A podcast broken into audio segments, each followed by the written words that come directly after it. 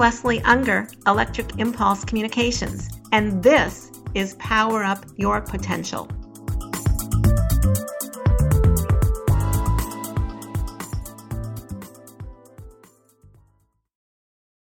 In the coaching part of my business, I had a young Gen X, almost Gen Y client.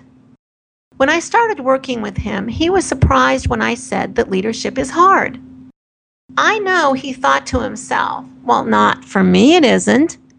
As he attained some leadership positions as a board member in nonprofit groups, he came back to see me. Now he understood and agreed.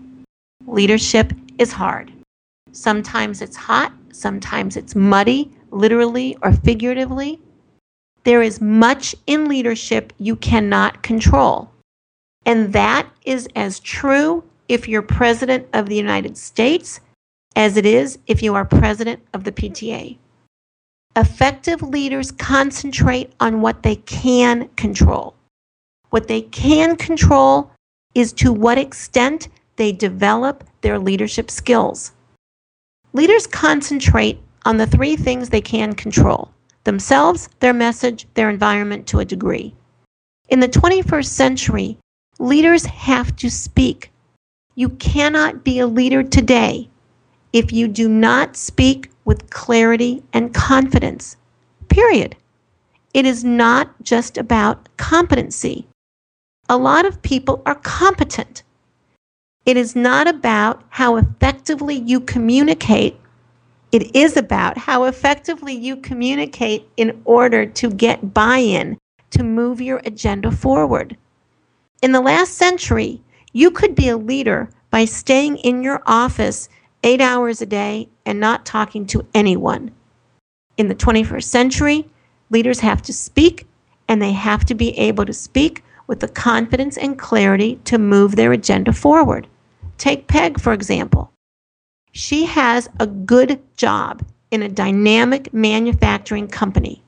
Yes, manufacturing is still dynamic in some specialties. She's assured of a job. However, unless she improves her communication skills, she is not promotable. It has nothing to do with her competency in her field. It has to do with communicating that competency. This is one example of how leadership has evolved. It is no longer enough to be competent at new business development.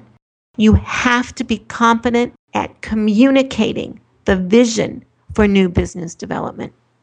Leadership is hard and requires a wider array of skills than ever before. You have to communicate your vision with the clarity and confidence to get buy in. In this decade, leaders have to speak, and they have to speak effectively.